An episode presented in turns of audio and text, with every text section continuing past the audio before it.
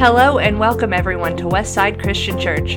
Today, John Wade is bringing the teaching to you. So grab a Bible and join us as we study God's Word together.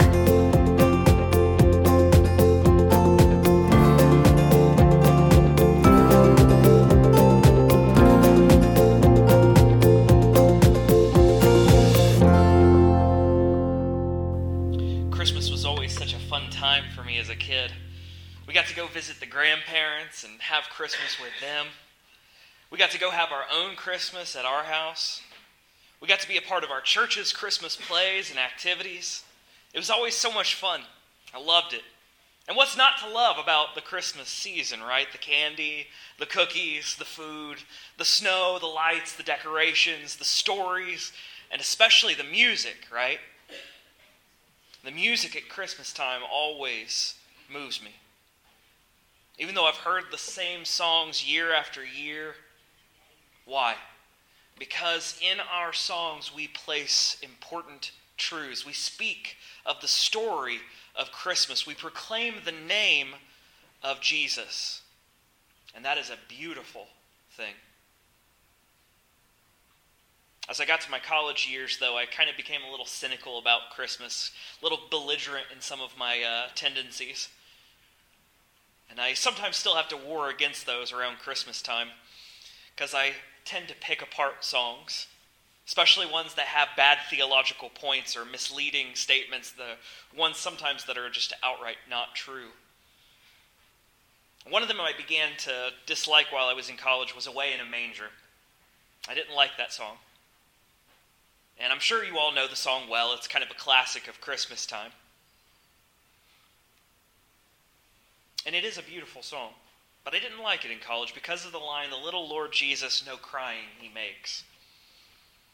The song seemed to be expressing in my mind that Jesus wasn't fully human, that he was some type of magical baby that wasn't fully man, and didn't cry or poop or fall down and skin his knee or anything else that we as human beings do. Yet the older that I get, the more I realize I don't think that was the writer's intent with the song to belittle the humanity of Jesus with that line. In fact, as I look at the song more and more, I think it expresses truly the idea of the humble coming of Christ into human form very well. Away in a manger, no crib for a bed. The incarnation doesn't take place in a throne room, it doesn't take place in a palace, it doesn't take place in a kingdom that is befitting his station. No, it takes place in a very lowly position. If you have a Bible, open up to Luke chapter 2, verse 1 through 7. For those of you who grew up in church, you know this story well. You can probably almost quote it from memory, especially if you've watched uh, the Charlie Brown Christmas special. I'm sure you know it well. Luke chapter 2, verse 1 through 7. In those days, a decree went out from Caesar Augustus that all the world should be registered. This was the first registration when Quirinius was governor of Syria. And all went to be registered, each to his own town. And Joseph also went up from Galilee, from the town of Nazareth to Judea, to the city of David, which is called Bethlehem, because he was of the house and lineage of David, to be registered with Mary, his betrothed, who was with child. And while they were there, the time came for her to give birth. And she gave birth to her firstborn son, and wrapped him in swaddling clothes, and laid him in a manger, because there was no place for them in the inn. This is the key passage that Away in a Manger is based on. Let the meaning marinate for just a minute. Let those words settle into your gray matter for a moment. Jesus, God the Son, the second divine person of the one triune God, is born. For the sake of clarity, I have to remind you born doesn't mean created Jesus was not created, he is eternal, and by him all things were created. I cannot stress to you enough the importance of this because a great many heresies and cults begin with the idea that Jesus was created. No, Jesus is creator. He is not created. He has no beginning. He has no end. Is it sufficiently clear? Now, think about what we've just seen in this passage. Our eternal God, our Creator, our everlasting King, the maker of innumerable stars and planets and galaxies, author of life, who knits together human beings in the womb, whose breath gives man his soul. This God chooses to come into the world that he created, not with fanfare and parades and parties, but by being birthed Has that thought sufficiently settled into your mind? Our God chooses to incarnate, to literally take on human form, to be wrapped in flesh. Now, to you and me, that's normal. That's how we have to be born. That's the natural way we go about our existence. We are conceived, we grow, and we're birthed, and then we continue to grow. But we're dealing with God here. God chooses to be born. And, folks, that's not pretty. All of our Christmas songs, all of the old movies, the kids' coloring books, they all show Mary so pretty and happy and clean and awake, holding the awake and clean and happy baby Jesus. But that's not the way birth happens. I always get flashbacks when I think about the incarnation of when I was in high school as part of health class. We were required to watch a live birth video. And without going into too many details, let's just say it wasn't pretty, it was messy. And I have zero reason to believe that Jesus' birth wasn't messy. It was like our births messy and undignified, and more than a little frightening for everyone involved. And this is how God chooses to come into the world. And not just by being born. Notice the place of his birth. Some type of barn or cave, stable or hut where animals are kept. And we know this because the word manger. And we depict the manger so pretty, made out of wood, up off the ground, but it's not a pretty word. It's not a pretty thing. It's definitely not something you want to put a baby in. It is a feeding trough. A manger is a place where hay or slop or whatever the animals were being fed is placed. It's not a pretty decoration.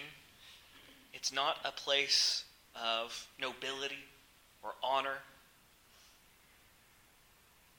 It's not what we typically depict in our nativity scenes. It is definitely not a place worthy of the eternal King. Yet Jesus comes into the world he created humbly, lowly, being laid in a feeding trough.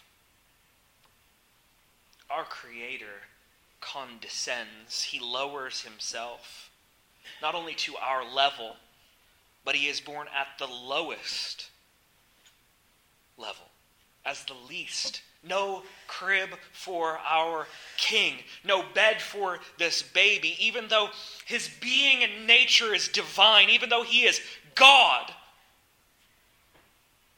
And we read over this so very quickly in the story each year, as though this is normal. We take it for granted the fact that the Maker is in a manger where animals like to munch. We sing our songs forgetting the powerful meaning behind it that God comes into the world He creates, not with millions kneeling before Him as they rightfully should, presenting Him with gifts. Not in a castle, not in a fortress of the best make and model that could be found, but in the lowest, dirtiest, poorest conditions. that are most certainly unbefitting any king, let alone his royal majesty. God condescends. Do you understand that word? We've gotten so sloppy in America with how we speak and use words. Many times we use them without fully understanding what they mean. I can't tell you the number of times that I've heard someone use the word, uh, and I quote Inigo Montoya from uh, The Princess Bride saying, uh, You keep using that word. I don't think it means what you think it means. Love that movie. The word literally. Don't you hate it when people misuse that? I hate when I hear people say, I'm literally going to jump off a cliff. Well, that seems like a bad idea, but okay. Do you know what condescend means? What it actually means? The real definition of it, of it is, not like we've turned literally into. It means to yield deferentially, to lower oneself. But that doesn't quite fully capture the meaning of it, the picture that the word is meant to convey. If you look at the original roots of that word, the meaning that's intended to be conveyed is this sinking willingly to the same level, to equal terms with that of one who is inferior. So when I say God condescends, understand in that full sense of the word that God intentionally allows himself to condescend, to sink, to be lowered to our level. He loses nothing of his divinity, don't misunderstand. Nothing of his godhood is lost, but he adds to it the fullness of what it means to be man. And he comes into this existence lowly, lowering himself to the worst possible place to be born, in my mind. When I think of condescension, I often get memories of what it was like during the holidays when we would go to Grandma and Grandpa Wade's house and we would have a family meal. There were so many of us gathered together that there was the adult table and then there was the kid table. And the kid table was pushed right up against the organ. And I remember we would always compete for who would have to sit on the organ's bench rather than in a nice chair.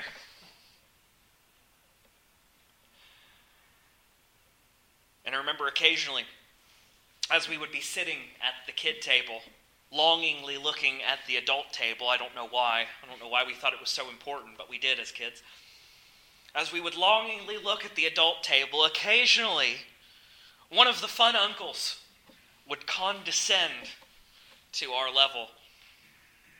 He would come from the adult table with all of its fun and splendor and majesty and lower himself to the kids' table. I know that seems like that's a silly example. It's a very basic normal condescension. But you see the idea of coming to a place that is beneath. This is what God does. He condescends. He comes into his creation.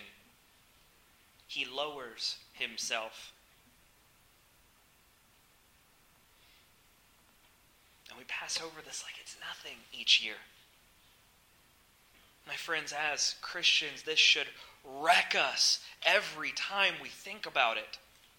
Why? Because this being, this eternal God, who condescends, who is born in blood and hay and mud, and is laid in a feeding trough for animals, even though he is the eternal creator, he deserves so much better. He is the King of kings and the Lord of lords. He is Almighty God. He is the one whom angels sing about whose strange and wonderful heavenly creatures beyond our limited comprehension sing about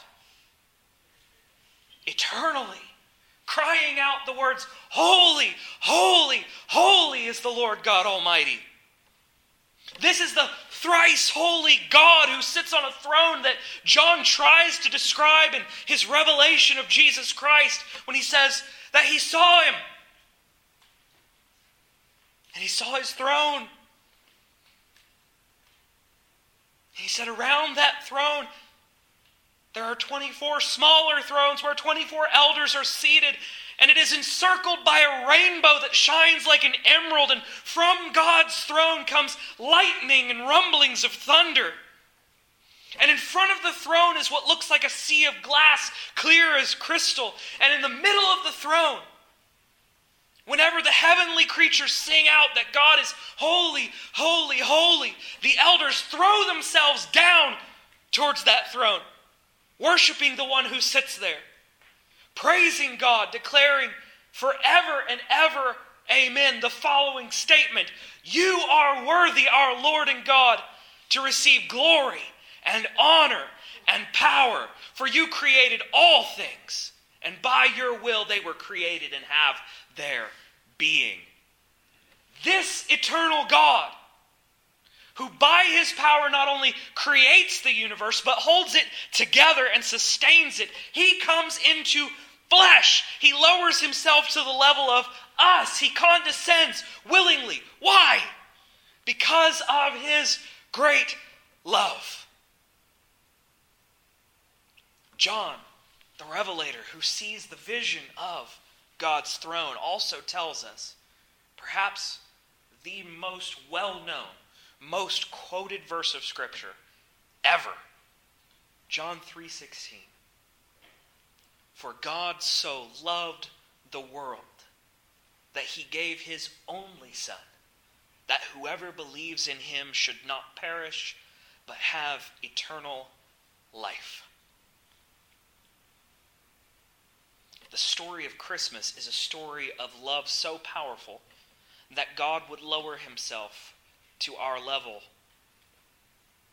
And here's the part where it really should wreck us. Why does he come? Why does he condescend? So that he can die. You ever wonder why? Why does Jesus become a man at all? It's so he can die. But you didn't get didn't think you'd be getting an Easter story this close to Christmas, did you? But Christmas and Easter are intertwined, they go hand in hand. It is the whole reason that Jesus comes, that he condescends, that he takes on flesh, becoming fully man. He does this so that he can be the sacrifice for our sin, and it should rend our hearts when we hear the song, Away in a Manger.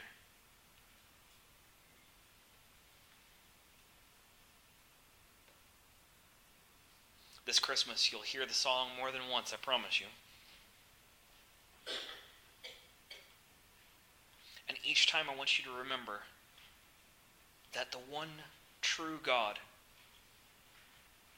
the eternal King, creator of all, that he loves you enough that he willingly lowered himself. He came into flesh so that he could die as the payment once and for all for sin. And that is my challenge to you as Christians this Christmas season. Don't let the songs become mundane. Don't let the truths behind the words become something that we take for granted. Give thanks to the Lord, for he is good, and his love endures forever.